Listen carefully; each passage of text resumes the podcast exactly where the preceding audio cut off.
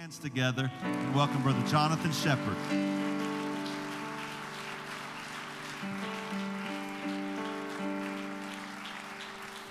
Come on, let's turn that to Jesus tonight.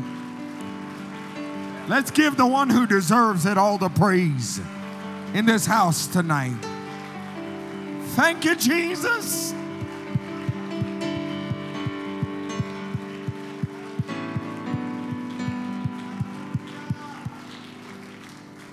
How many believe God can do something special on a Wednesday night?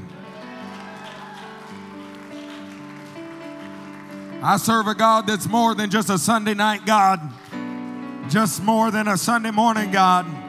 Amen. But He's the same yesterday, today, and forever.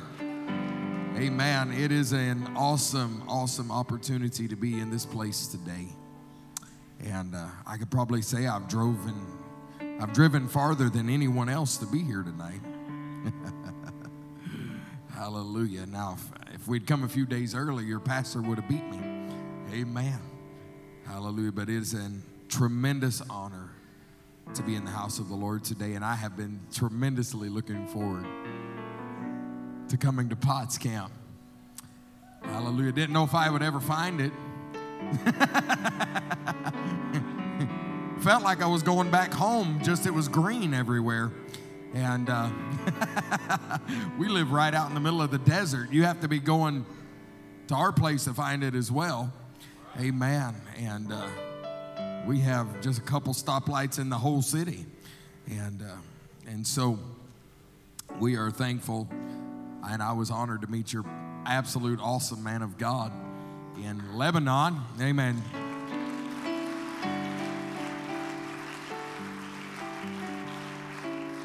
And uh, man, he preached the house down. Hallelujah. And I know he does that here. And uh, you don't know it, but you get watched a lot by a lot of people around the world. And uh, before I ever met you, I was watching you online. You'd be amazing what you look like online, praise God. I'm watching this guy with that camera, and I said, There's that guy. He's the one making all this happen. He's moving around. Amen. Say, oh Lord. but it's an honor to be here today. Amen. And I'm thankful to be with my precious, precious wife and family. Amen. I love them tremendously. Thank God for what He's doing all over the world. Amen. How many believe God can do something awesome in this place today?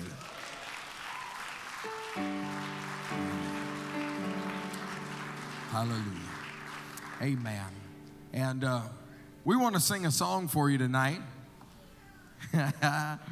now, is it? Do we have any Arabic speaking people in the house today? Assalamu alaikum. Rabbi barikum ala ism Yeshua al-Masih. Hallelujah.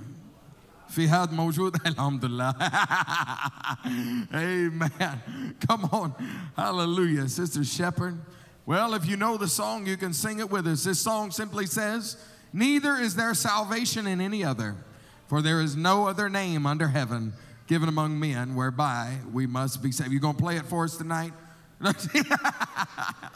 Well, I guess I'll have to do it. Praise God. Say something, says Sheppard. Testify praise the Lord. It's so good to be here tonight. Thank, um, I'm- thank God for the opportunity one more time to be in His presence, to feel the presence of God. That I can, I, I thank God that He's the same yesterday, today, and forever. He's the same anywhere in the world, and the same God that I feel here tonight is the same God I feel in Jordan. And I thank God that I know Him and I know His name, and I thank God that we have that saving name, that powerful name. Y'all worship with us as we sing.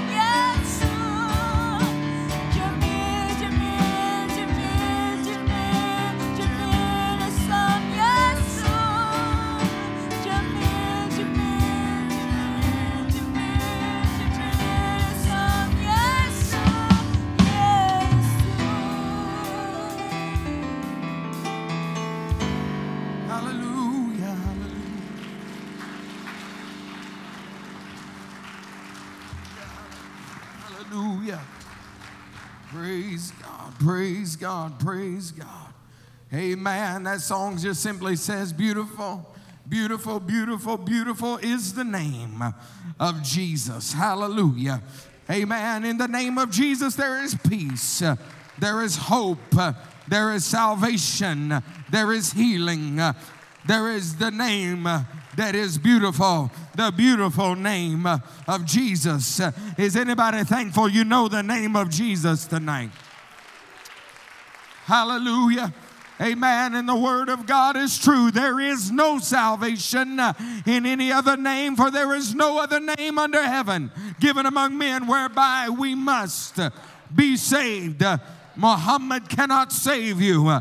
Buddha cannot save you. Uh, Confucius cannot save you. Uh, amen. And I don't know if you understand it, but uh, uh, Donald Trump cannot save you. Uh, but Jesus uh, can save us. Jesus can reach down where nobody else can reach down and pick you up and turn you around and place your feet upon solid ground. I thank God Hey, hey, hey. Praise the Lord. Amen. Amen. Well, God bless you tonight. You can be seated in Jesus' name. Hallelujah. Amen. I hope you can see me over this little short. You got one of them little stools, praise you. hey, praise God. Amen. I said, I don't even know if I'll be able to see over this thing. I need one of them little kindergartner stools stand back here. Hallelujah. Amen. Hallelujah. But uh, it truly is an honor to be here tonight. And uh, I thank God for your, again, for your wonderful man of God, allowing me this opportunity to come and minister to this awesome congregation of people. Hallelujah. You know, we live, as your pastor has already mentioned, we live in the country of Jordan. Jordan is where the gospel started. It was on this side of the Jordan that John the Baptist began to baptize. And he said, I baptize you with water, but there is coming another after me who is going to baptize you with the Holy Ghost and with fire. That was in Jordan. So the gospel was first preached in our country and came to the United States of America. So you came tonight to have a foreign missionary service.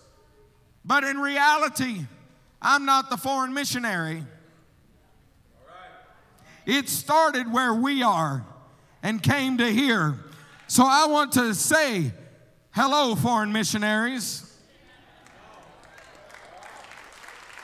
I'm glad to be in service with you tonight.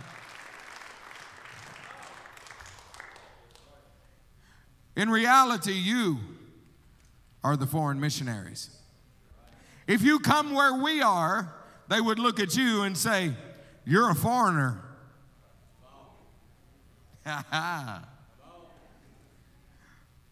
Potts Camp, Mississippi is a mission field. And you're the missionaries that God has placed in this mission field. You're the people that God has ordained and designed uh, to reach your city and the people in your city, uh, from the greatest to the least, uh, from the richest to the poorest. Uh, amen. From those that know God uh, to those that believe in know God. Uh, you uh, are ordained and chosen. God did not make a mistake when He brought you to Potts Camp, Mississippi, and placed you in this church of Bethlehem. the house of bread. So, hello, missionaries.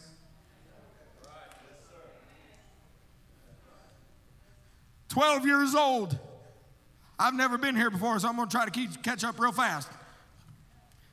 He said I had to be done in 15 minutes so food didn't get cold. Hallelujah. God took me to the Middle East with my parents. I was 12 years old. I walked into a city I did not know anything about. Everything was different. Food, different. Culture was different. The food was different. The people were different. Uh, I didn't understand anything and didn't know anything. Uh, amen. We got there, and I was, for many years in my teenage years, I was not just the only young person that was Christian or an apostolic Christian in my city.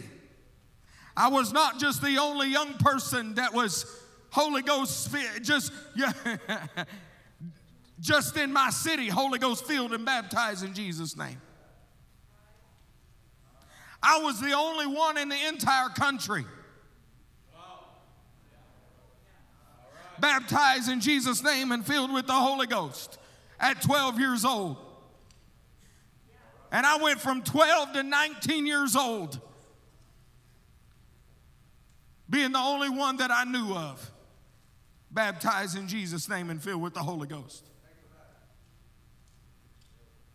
And I want to encourage you something, young people, today. You can make it if you want to make it. You can be saved uh, if you want to be saved. Uh, you can be used of God uh, if you want to be used of God. Uh, hallelujah. You can't look around and say, uh, Well, I do it because so and so does it. Uh, amen. There has to be something in your heart that says, I do it because I love Him. I do it because I love Him.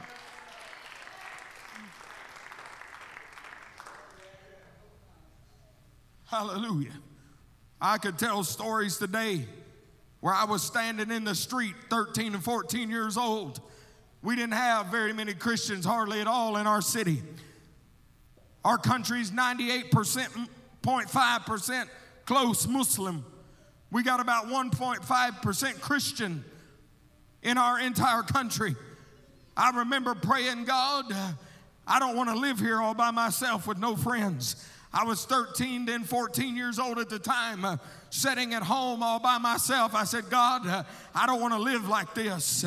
And I went out on the street, uh, amen, and would just, I bought a bicycle. I got to hurry. There's too many stories. I was riding my bicycle down the road, and a gang of Arab boys, Muslim boys, standing across the street, uh, picked up rocks uh, and began to hurl them at me. And I know all of you righteous people here, you would have just said, Thank you, Jesus. Bless those boys. But that wasn't me. I was raised in the red sands of Alabama. And uh, that was just fighting terms right there. That was fighting terms. I said, All right. Nobody knew where I was at. Mom and dad didn't know where I was, and I was fixing to jump into a herd of boys that would rather see me dead than alive. I turned my bicycle around like an idiot. Can y'all use this word here?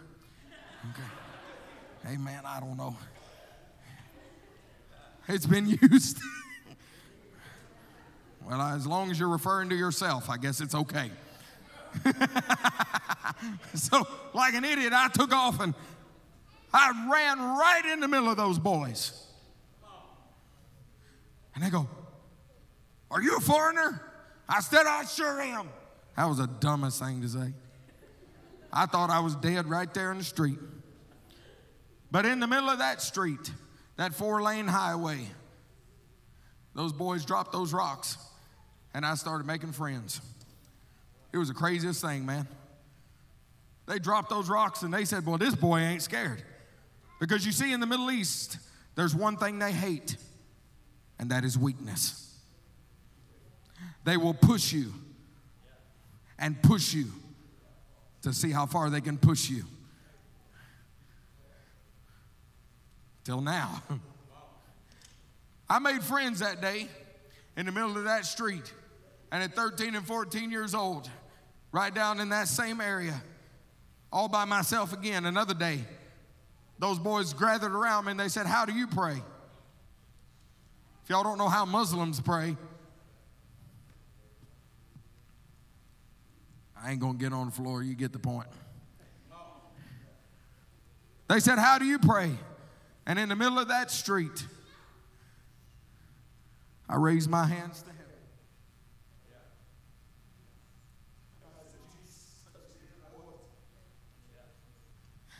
And they started laughing. But they never seen anybody pray like that before. They had never seen, they never, in that city, they had never seen anybody pray different than getting on their knees. But there's something that began to break in that city. And though they may not have ever really got a hold of it, they would look at you and say, You're different. You're different, but there's something good different about you. And everywhere I walk, hey, there's no need for you to be ashamed of the gospel of Jesus Christ. Hey, man, let me tell you, if you'll just stand up, hey, man, just stand up and stand out. You're not called to fit in, you're not called to be like everybody else, you're not called to fear, you're not called to shame young people.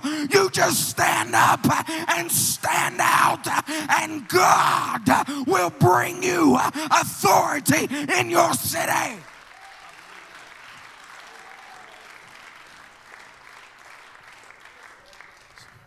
Don't ever make that excuse, I'm too young. I don't know much. Look, I couldn't even speak the language. You can be a witness without ever opening your mouth. You can just live it, and God will honor it. Woo! By the time I turned 19 years old, I was ready to get out of there, brother. I'm gone, people. Hallelujah. I told mom and dad, I said, get me out of here.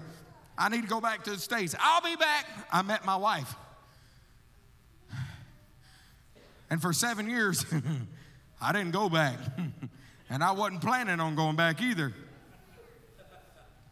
God had blessed us. I had a good job. I was doing fine.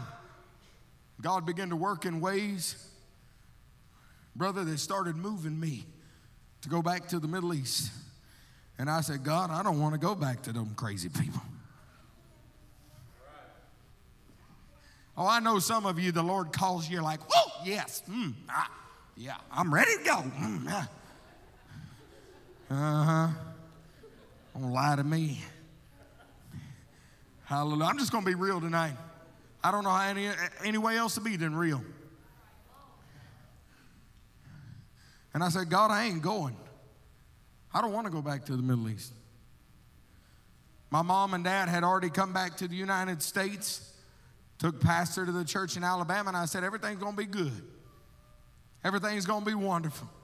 I'm just going to stay here with my family and enjoy life. And God said, No, you ain't. I said, Yes, I am. He said, No, you ain't. One night I was sitting on the platform, 20, about 26 years old. I wasn't a preacher. I wasn't an evangelist. I was just trying to be a saint. And God said, I want you to go to Jordan. I ain't going. Sitting on that platform, God gave me a vision. And I was standing before the throne of God. It's never happened before, never happened since like this. I was standing on standing before the throne of God and there were two young teenage Arab boys standing across from me. And I was standing on this side, they were standing right there. And they were pointing their finger in my face. And they were crying and they I, couldn't, I can't explain it. They were crying, hatred filling their face, hurt filling their face. And they said, It's because of you that we're going to hell. you didn't come and you didn't tell us, and you had the gospel.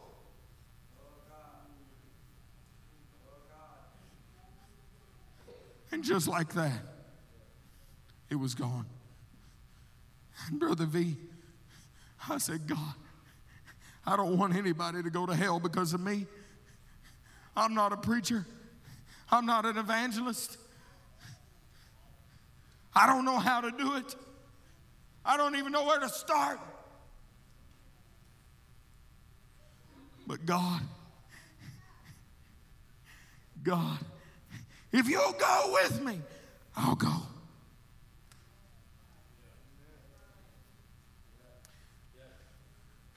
Sold everything. October 2012, we flew over into Jordan. And I said, God, I don't know what to do here. We didn't go on deputation. We didn't try to raise money. I didn't try to do anything. I said, Lord, if this is you, you'll keep us. And if it's not, that's no problem to me. I'll go right back home because that's where I wanted to stay anyways. Oh, I know all you self, you wonderful people. You never tried God like that. I did.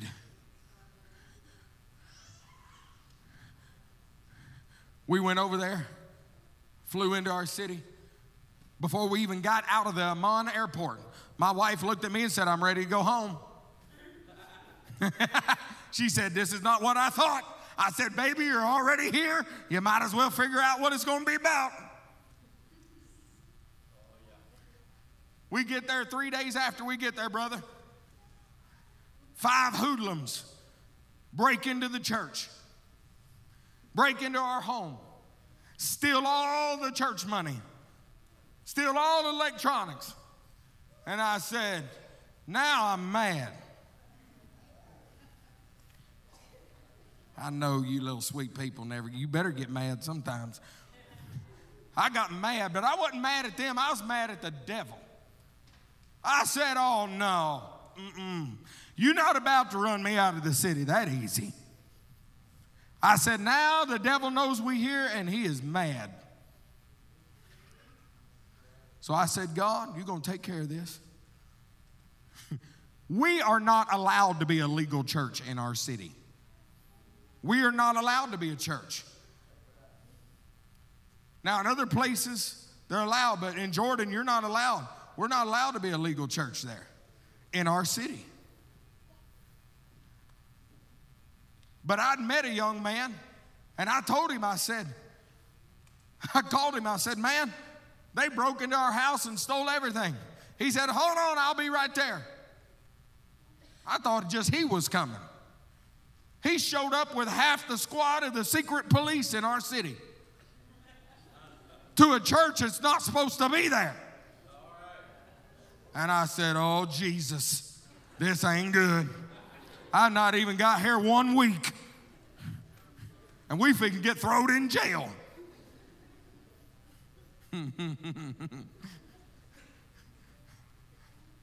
they came in, brother, they started finger dusting everything in the whole entire house.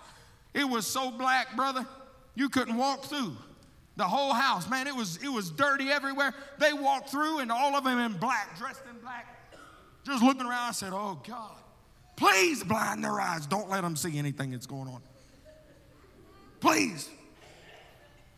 Well, they walked around, act like they saw absolutely nothing, and said, You know what? We'll never find your stuff. I said, Yes, you will. That's God's stuff. I went immediately into fasting and praying. Less than 24 hours. He called me two o'clock in the morning and he said, You'll never believe this. I think we just found everything that was stolen. And he showed up and God brought it all back. I said, All right, God, here we go. This is going to be good. It's going to be, a, look, nothing comes easy without a fight. God began to work. We didn't come back to the States. And God began to work, and I, we got to the point where we didn't have any money left for bills. Now you say, why are you talking about this? Don't feel sorry for me. I'm going to tell you a miracle story. I'm not. I said, God, if you're done, I'm done. But Lord, if it's still your will for us to be here, Lord, we'll stay here. It's about three, four years later. My wife started thinking, well, I guess we're just going to pack up our stuff and get out of here. She's praying. We start getting ready to leave. A man calls that I never heard from before. He said, Is this Jonathan Sheppard? And I said, Yep, sure is. Well, there's a man that's heard about you and wants to support you. I said, Praise God. I didn't want to say how excited I was. Right there in that moment, I didn't care if it was a, a dollar. Whatever. He said, Well, he's going to call you. He called me. He said, Are you, are you in Jordan? I said, Yes, sir. He said, Well, I've heard about you. He said, And the Lord laid you on our heart, and we're going to support you. Such and such amount a month. And what he said blew my shoes off. It was more than a dollar, it was two. Praise God. No, it was enough to pay the bills for the whole month, for the church, and for our house. Now, that may not excite you, but the story's not over yet. Excited me. He talked to me just a little bit. He said, You know what? I've been in the state penitentiary since 1997. I'm in prison. He said, and I've been here for almost 20 years. And God laid you on our heart. God saved me in prison. And I've been preaching prison ministry since I've been in this prison. And God laid you on our heart. Let me tell you something, church. It doesn't matter if they're bond or if they're free. God can use anybody for his work around the world.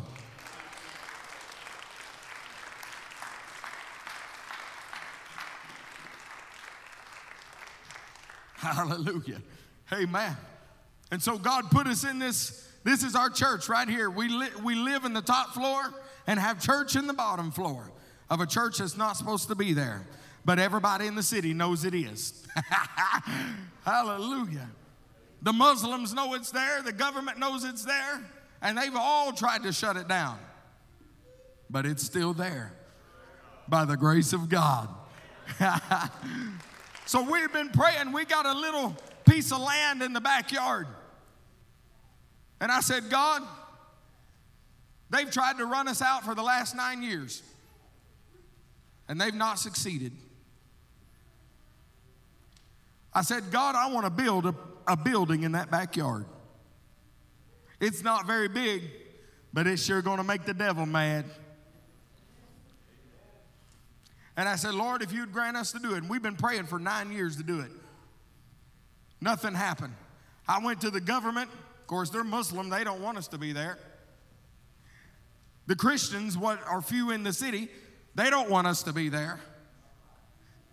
They all said, No, it's impossible. You can't do it. You'll never be able to build a building back here. It's impossible. You might as well not even try. It's the government won't allow it. On and on and on. We went to the government in our city. No, that's not possible. I said, I'm glad you said that. Because when they say it's impossible, that's time for God to work. I said, Yeah, Lord. A few days before we was to come back to the States, I'm going to tell you, I've been discouraged. We prayed, we've prayed and prayed and prayed and prayed and prayed. And I said, God, I just don't know if it's ever going to happen. And I got I'm not going to show you some pictures just for the safety of some people. But I got a knock on the door. I opened up the door and a man stood there, an elderly gentleman. And he said, I heard you want to build a building back here. I said, I sure would like to. He said, I brought the city engineer with me today, and he's over this area, and he's the final word if you can do it or not. I said, Come on back. Let me show you what we got. He walked back there, and I said, Now I want a big building. He said, You can't have it. I said, I want a big building. I want at least two stories tall. I want to build a church back here. He said, You can't call that a church. I said, Well, call it whatever you want to call it then. I'll call it a church.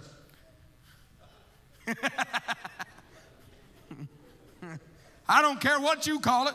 Amen. You can tell the government anything you want to. I'll call it a church. he said, Well, now we'll have to see about that. I said, Well, all right. He said, We'll see what we can do, but no promises. We didn't hear anything from him. We fly to the States, and I said, God, please, Lord, if you're not gonna, if you're not, I'm just gonna be real. Can I be real? God, if you're not gonna let us do anything there, just, just let me go somewhere else. That was on Monday night. Tuesday morning, I wake up and I'm walking around our little trailer. God, please help us do something. My wife, she wakes up and she's just a couple seconds and she says, Hey, Jonathan, you need to read this. She hands me her cell phone, Brother V. And I began to read it. Woo! And all of a sudden, something began to happen. Because it was a letter from that man that was standing on our doorstep that brought that engineer. And he said, Hey, Pastor, brother, amen. He said, I'm uh, sorry for being late.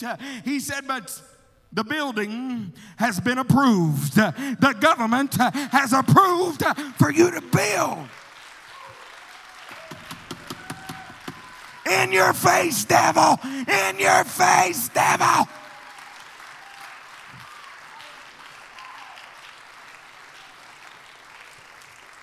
And as far as I know, uh, it'll be the first apostolic church uh, built uh, in the entire country. If God will give us the liberty to get back and build it in your face, devil, right in the middle of COVID. Christ is working. Revival is coming around the world. Woo! And that picture right there, I didn't draw it.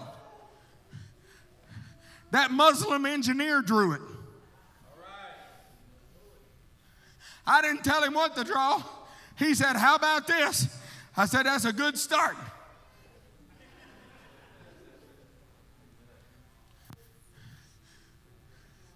They may not want us there, and they may wish we were gone.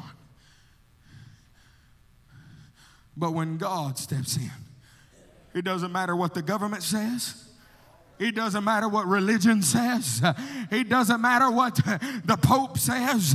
It doesn't matter what anybody says. When God says yes, nobody can say no. When you're walking in the will of God, when you're just trying to do the best you can do, amen, God will step in. And if you'll do the possible, God will do the impossible. Come on, can somebody give the Lord some praise?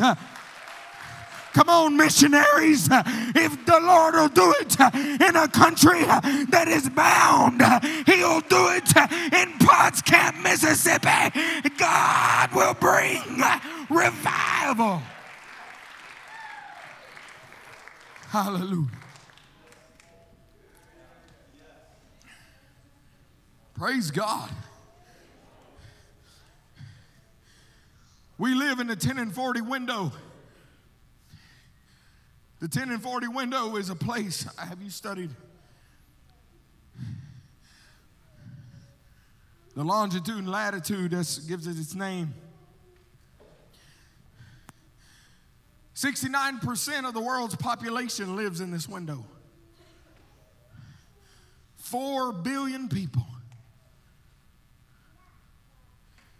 82% of the world's poorest people in the world live right here. Nearly 3 billion of them have never heard the gospel of Jesus Christ. 3 billion have never heard the gospel of Jesus Christ. Never. Of all the missionaries that are sent into the world, only 3% of missionaries are sent to this area, even though it has 69% of the world's population. And 1% of all finances to world missions are sent to that window. That I know of, we have 10 million people in our country alone. And there's only two churches in the entire country. And some of them have shut down. One of them has shut down during COVID. There's such a great work to do. There's such a great work to do. We've got young people in this church that God has blessed us with in nine years. We've had 27 nations from around the world walk into this church. A church that has no sign, a church that's not supposed to be there. But 27 nations have walked into this place, and we baptize them in Jesus' name and watch them get filled with the baptism of the Holy Ghost. Hallelujah. Hallelujah. Amen. And God has been doing a tremendous work in this little building. We went, and of course, we looked a little different. Amen. People look at me and they don't know where I'm from. they think all Americans are supposed to be tall like Brother Vasquez, muscular, beautiful, head full of hair. Oh, I mean, uh,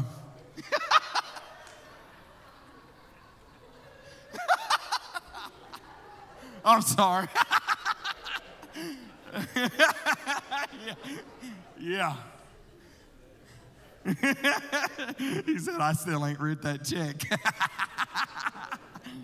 Hallelujah. Silver and gold have I none. Amen.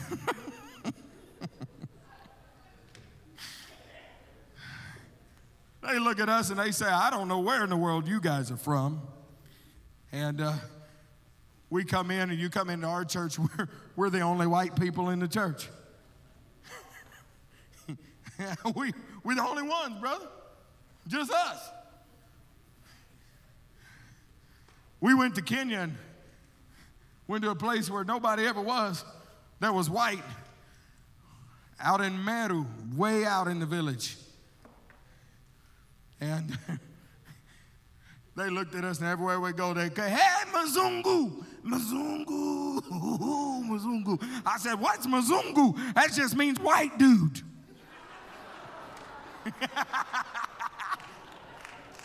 so everywhere we went, we was known as the white dude, Mzungu.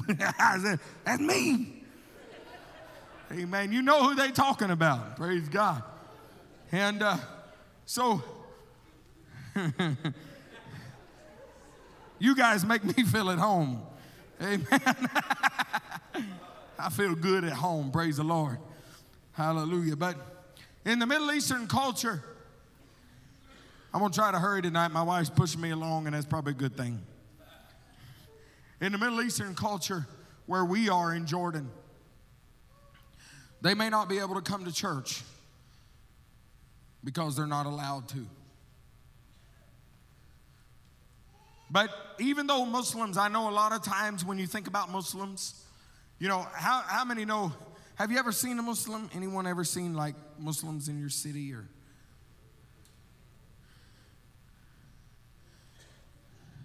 How do you know they're Muslim?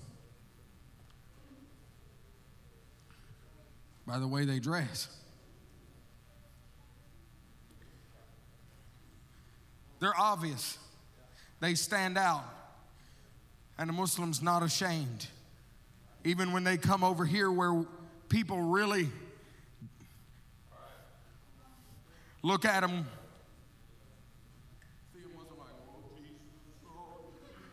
Uh, oh, yeah, what, a lot of times people do that. Because your idea of, of, of, them, we've, we put them all in a box, you know. And those are those people that you see and they go, Allah Akbar. That's what you think.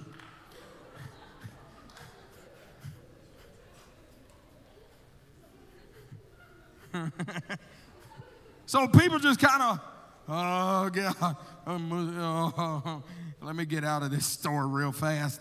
You know, and, and we never, and I'm going to get to that here in just a minute because we've stereotyped a lot of them. Muslims are very religious people. And they're not ashamed to be Muslim. There's not ashamed to dress like a Muslim. Anywhere they go, you can tell that's a Muslim. Muslims pray five times a day. We got a mosque directly behind our house, and they start at 4:30 in the morning, and they go to the mosque and pray. Five times a day they pray, young people. Five times a day, every day. And they don't have the Holy Ghost.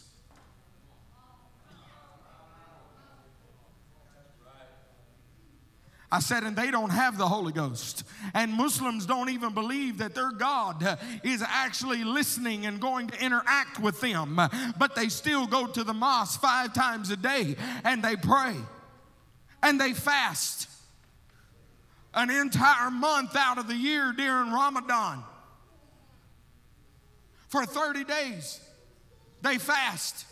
And the children, by the time they're 8 and 10 years old, they have memorized more than half of the Quran.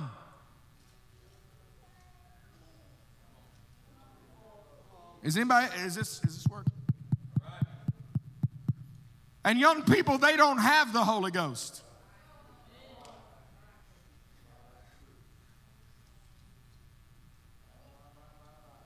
When's the last time we got up at 4:30 in the morning every day and come to church and pray? And we say we've got the Holy. Oh, I got the Holy Ghost. Praise God, I got the Holy Ghost. I prayed five minutes six weeks ago. I, uh,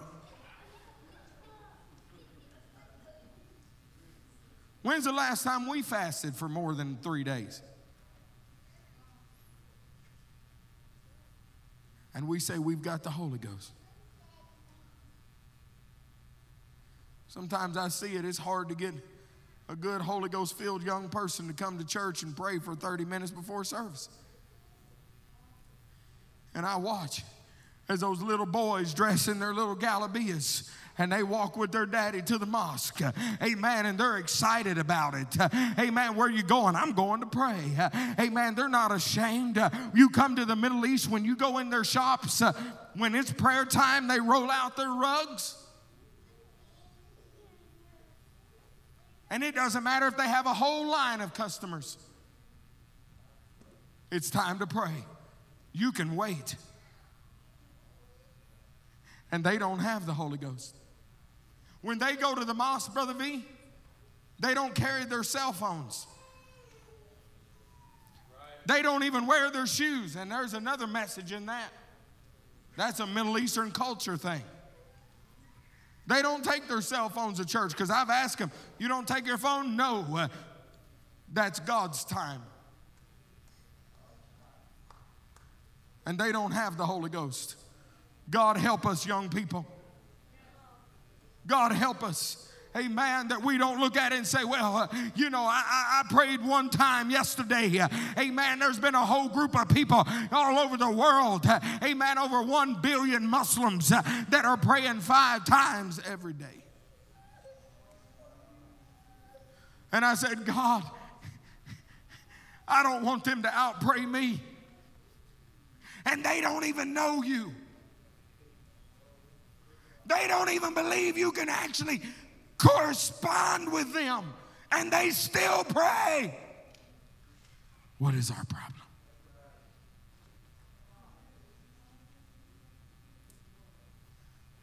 Help us, God.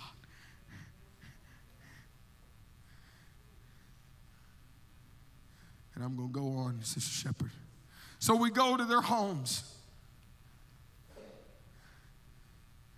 Because really, Muslims are very hospitable people. They really are. They're some of the best people in the world when you get to know them. And you go into their homes and they're going to give you tea, they're going to give you coffee, they're going to give you fruits, uh, they're going to make sure you don't leave and say, I'm hungry. And so you go in there and that's your opportunity to begin to spread the gospel to them.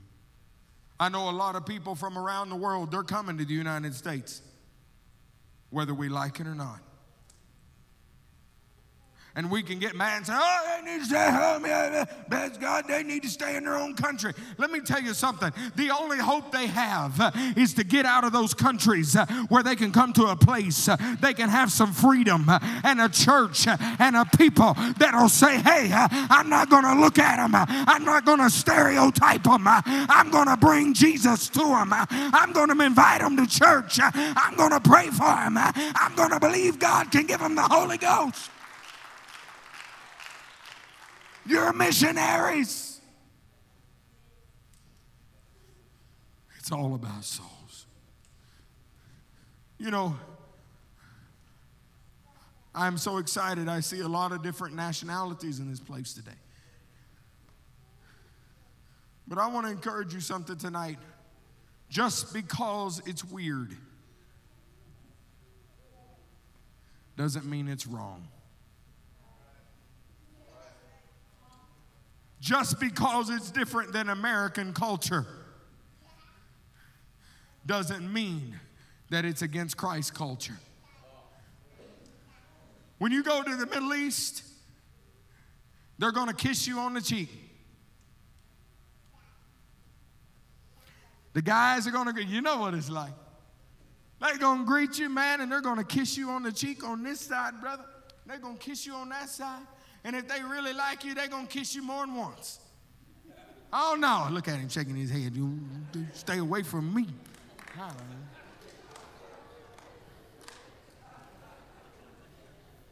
Oh, no. That's what I thought when I first went over there, brother. Oh, no. I'm a red blooded Alabama Southern boy. You ain't going to kiss me.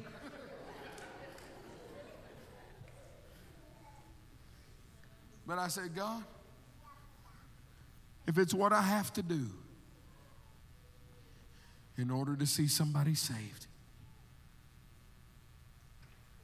I'll do it.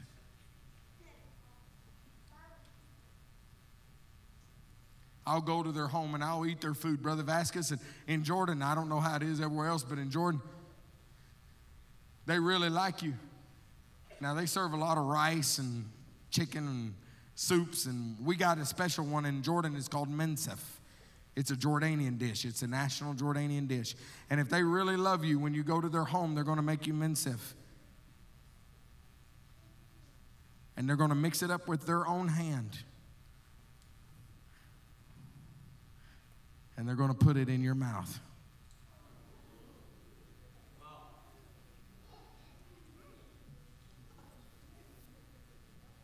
Yeah, that's the response we get from most people. They'll drink out of a cup and fill the same cup up and hand it to you.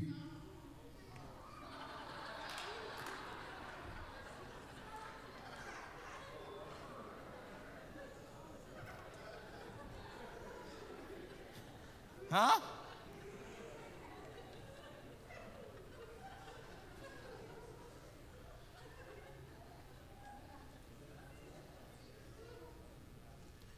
Tell him I'm fasting.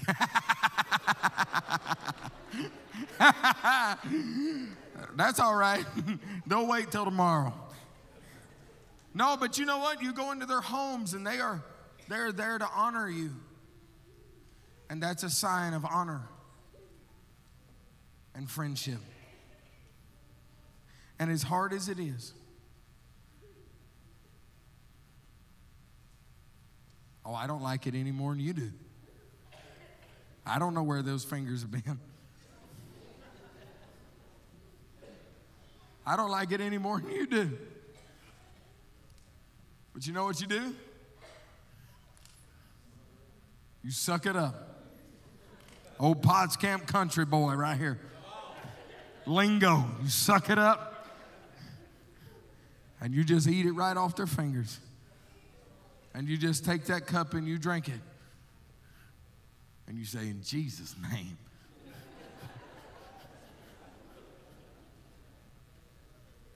no, it's not easy.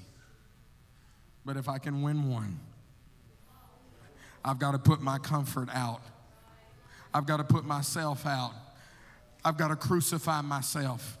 I've got to crucify my flesh. I've got to crucify me. I've got to crucify my desires. Amen. And say, God, hallelujah, if I can just win one. Lord, you was there. You exposed yourself. Amen. Sinners washed your feet and people laughed at you. Amen. Oh, come on, somebody. Hallelujah. They exposed you. They beat you. They, they shamed you. They tormented you. God, and you said, we're supposed to pick up the same cross and follow you. God, help me. Lord, to crucify myself uh, and crucify my flesh uh, and crucify my culture. Lord, that I can win uh, somebody.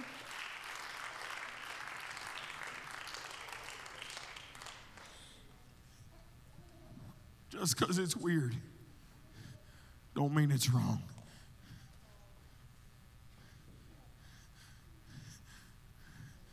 I get there two weeks after we arrive in Jordan.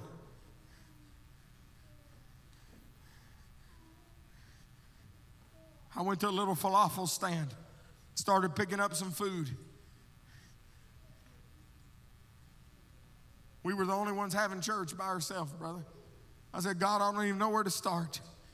Standing at that falafel stand, I saw a young boy come around the corner, 16, 17 years old. And something hit me right in my heart because it was that boy I saw in my vision sitting on the platform in Alabama.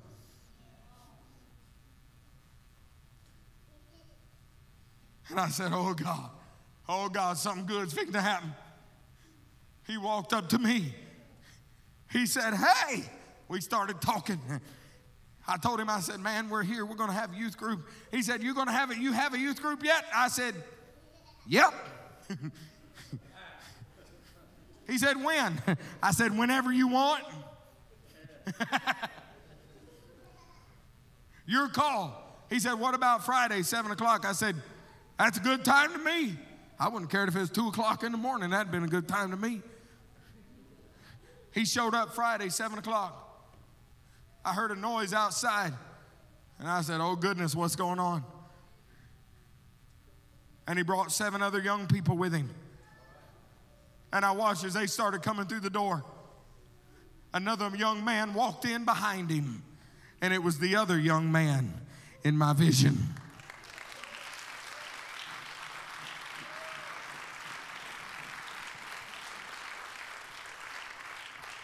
Hallelujah. And both of them have received the baptism of the Holy Ghost. Hey, oh, let me tell you something. Hallelujah. Hallelujah. I don't want anybody to go to hell because of me. I may not be good. I may not know how to do it. But I know the Acts 238 message. Hallelujah. I can preach it if I don't know anything else. The message still works. The simple word of God still works.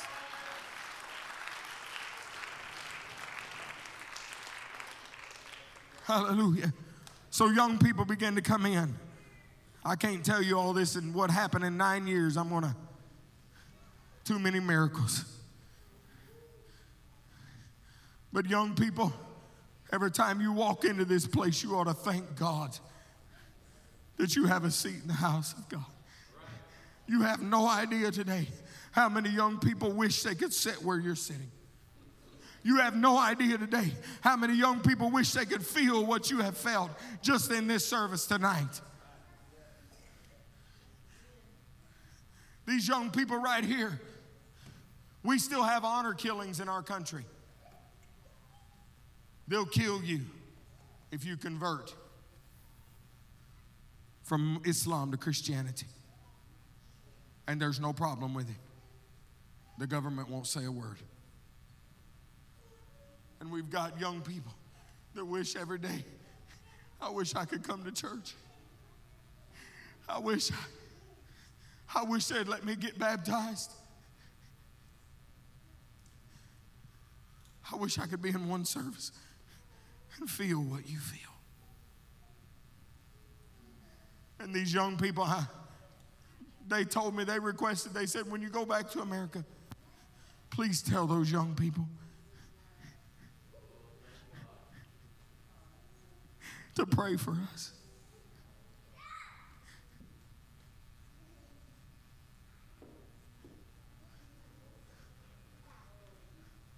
Just this past year, a young lady, she made a bad score on her college exam. She came home, and her dad picked up a metal wire and he beat her until her lifeless body lay on the ground. In our country. How many days he get? About 15 days. It was an honor killing because he dishonored the family. She had dishonored the family. Little girl crying to her daddy. He was mad and upset. He picked up a rock and he beat her in the head. Now, I know this ain't pretty. This is what we live with.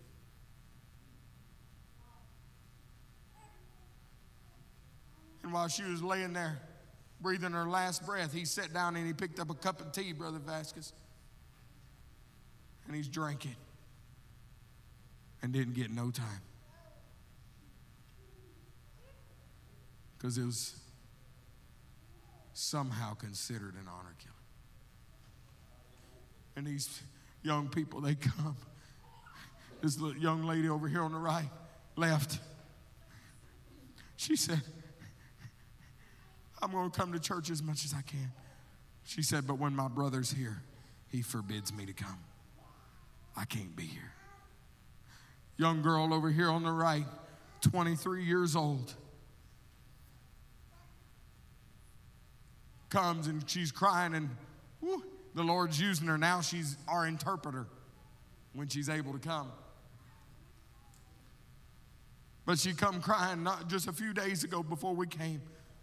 She said, she said, Pastor, she said, please, please pray for me. She said, My parents are trying to force me to get married. And I don't want to get married to a man that doesn't have the Holy Ghost. I don't want to get married and lose my anointing and lose my calling and lose my purpose. You see, but young people, when you come to Jordan, you don't have the opportunity to marry who you want to marry. Girls, it's arranged marriages to this day. Young men, it's still arranged marriages. You don't get to marry who you want to marry. Mom and dad chooses who you're going to marry. And you may not like it, but you have to deal with it and they tell you who you're going to marry. Let me tell you, young people, you better thank God every day that you live in a United States of America that's still free. Where you can come and you can worship the Lord. Now, watch some of you young people, amen, out here worshiping God. And these young people wish every day that they could worship like you worship.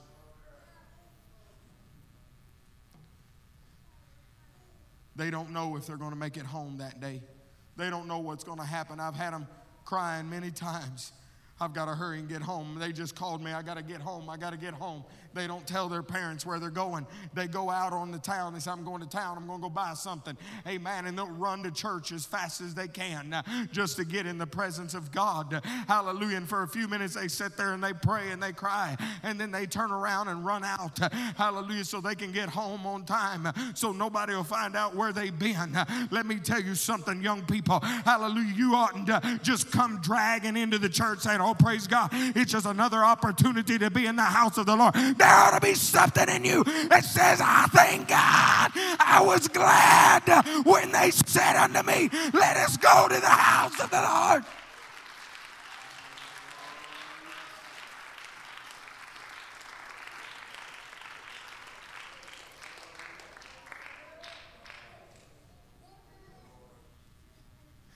Every time you walk in here, there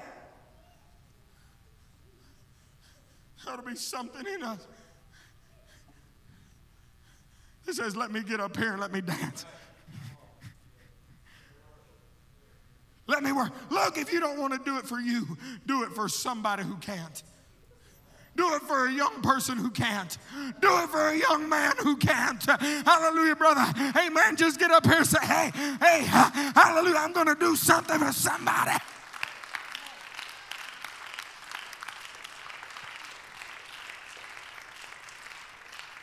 Brother, where we are, we don't have time to have halfway church.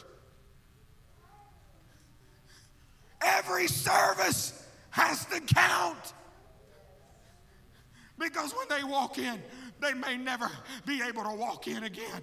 It may be the last service they're ever in. It may be the last opportunity they ever get to, be in the church. Amen. And when they walk in, hallelujah, it's go time. It's no set down time. It's salvation time. Today is the day of salvation. We cannot afford to have halfway church in any service. You never know the last time somebody's going to be there.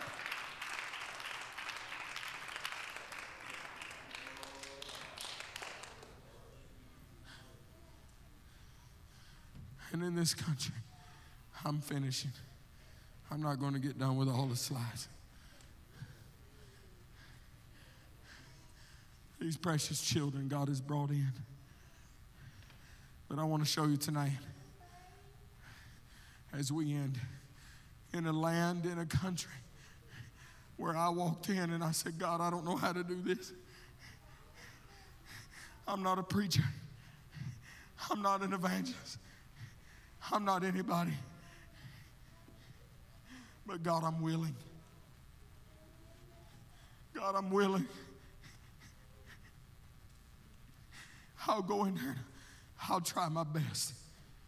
I don't know how to do it. If you learn how to do it, you've already messed up.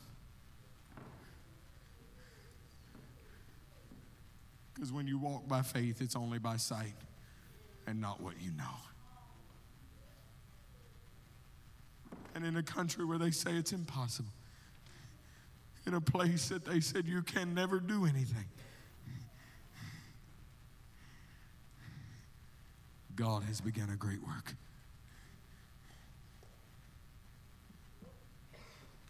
And here's just a little bit of what God has done.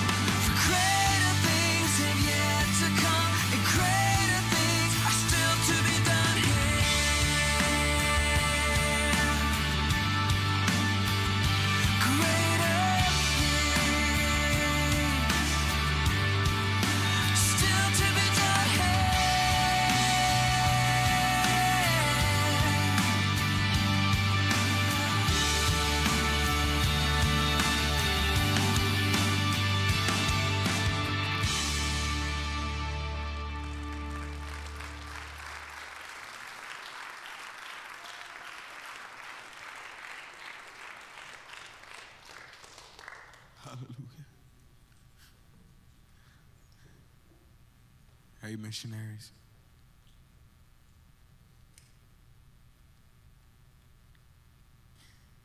What are you going to do in your city?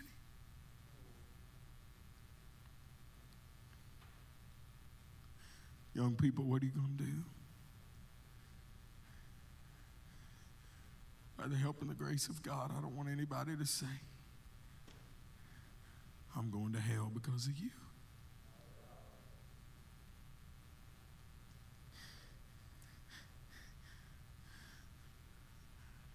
Yeah, we live among terrorists. The only thing that'll change them is truth.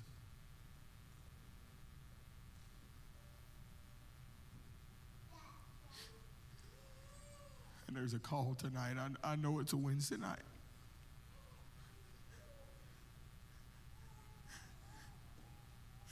But young people, middle aged people,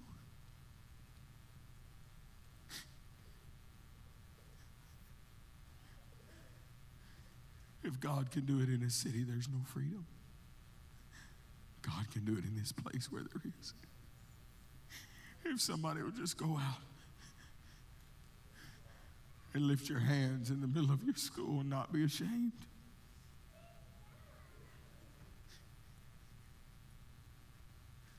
And go out and reach a soul. Let me tell you something the gospel works everywhere you go.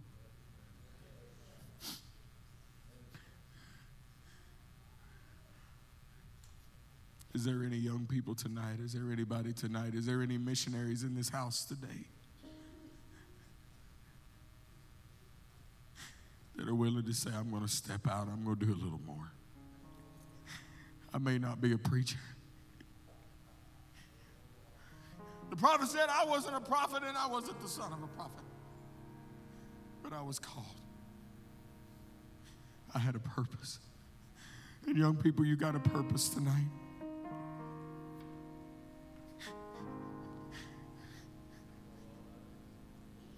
I'm looking at some future missionaries if the Lord don't come. Future called.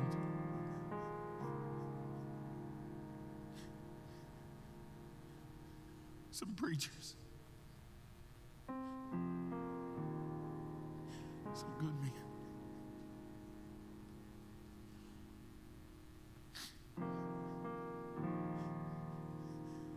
If somewhere you just step out.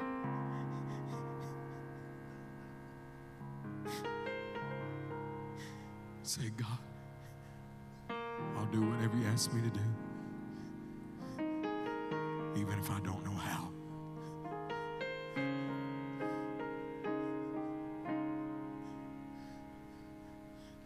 Is there any young people that would pray for some other young people?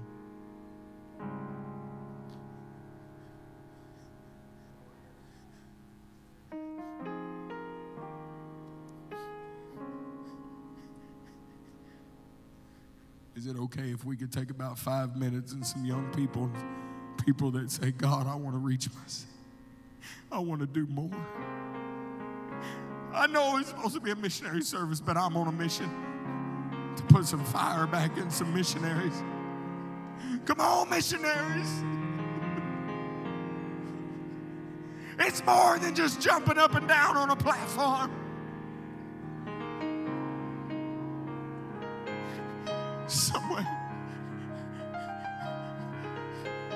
Can only reach certain people. Only you can reach those that you touch. Don't wait on somebody else.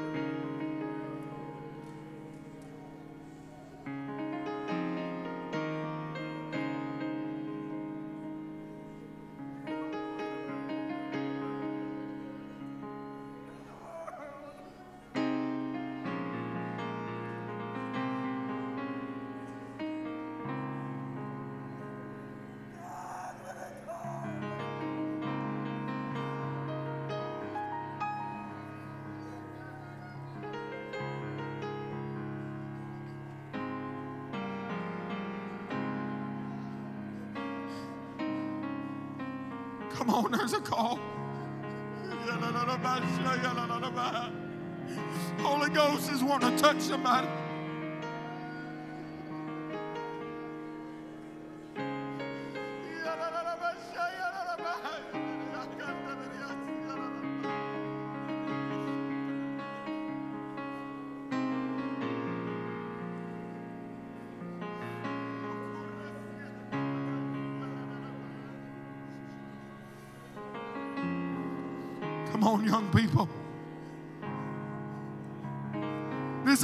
An altar call,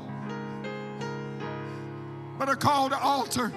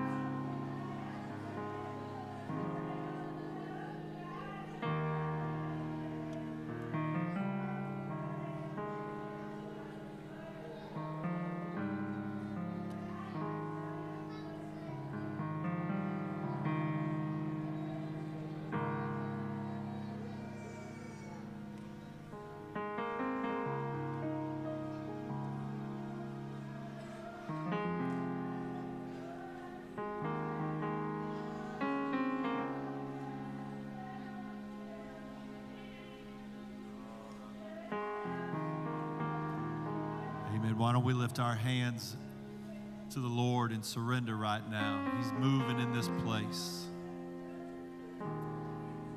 Oh, hallelujah. Oh, the presence of the Lord is in this place. I feel the burden of the Lord here. I feel like God's sharing his heart with us tonight.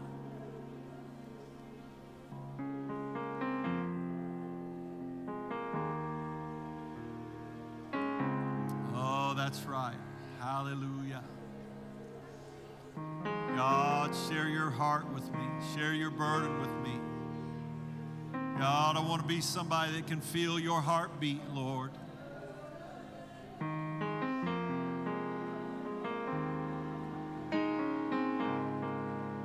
I don't want to think like I think. I want to think like you think, God.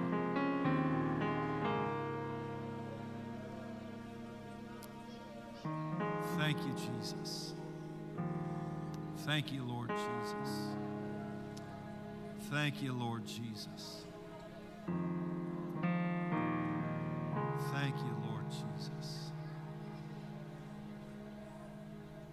Shepherd, my wife, and I are going to give $2,500 to your building program. If there's anyone else who wants to make a pledge, you're welcome to do so. If you want to think about it, you want to go home and talk to your wife or husband about it, come back Sunday with a, with a pledge or with a check or with cash. We'll make sure Brother Sheppard gets that. But I want us to lift our hands one more time and I want us to pray for this work. This church that's not supposed to be there legally, but that God said it's supposed to be there. Can you pray for the Sheppard family and the church in Jordan, the members of the church? In the name of Jesus, God, I pray the anointing of the Holy Ghost. You make a way, God. Lord, you build that building and you fill it up, Lord. A work, Lord. Touch this missionary and his family, God. Touch this man of God and his wife and children, Lord. In the name of Jesus, I pray, God, you keep your hand of protection on them. God, let your voice speak through them. In the name of Jesus, God, I pray, I plead the blood over them and their work and their church, oh God. I pray, let the angels of the Lord be with them, God. In the name of Jesus, for your work and for your glory, God. In the name of Jesus.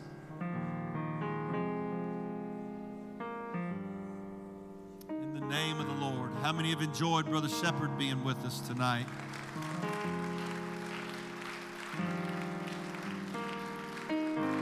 How many's going to keep them in prayer and continue to pray that God use them and be with them? Amen. Amen. Amen. Reach over and lay your hand on the person next to you, and I want you to pray for them now. Pray the Lord have His way in their life. We're going to end this service not praying for ourselves, but for praying for our brothers and sisters. God, I pray your blessing on them. I pray your hand on them. I pray you use them and keep them and be with them, Lord. Let the anointing of the Holy Ghost bless my brothers and sisters, God. Let your goodness and mercy and grace be on their life, God. Use them for your kingdom. Help us when we leave here to leave knowing we're missionaries to this community and to our cities, our workplaces, our schools, oh God. In the name of Jesus. Amen. You're welcome to pray as long as you like. If you want to be dismissed, you can be dismissed in Jesus' name.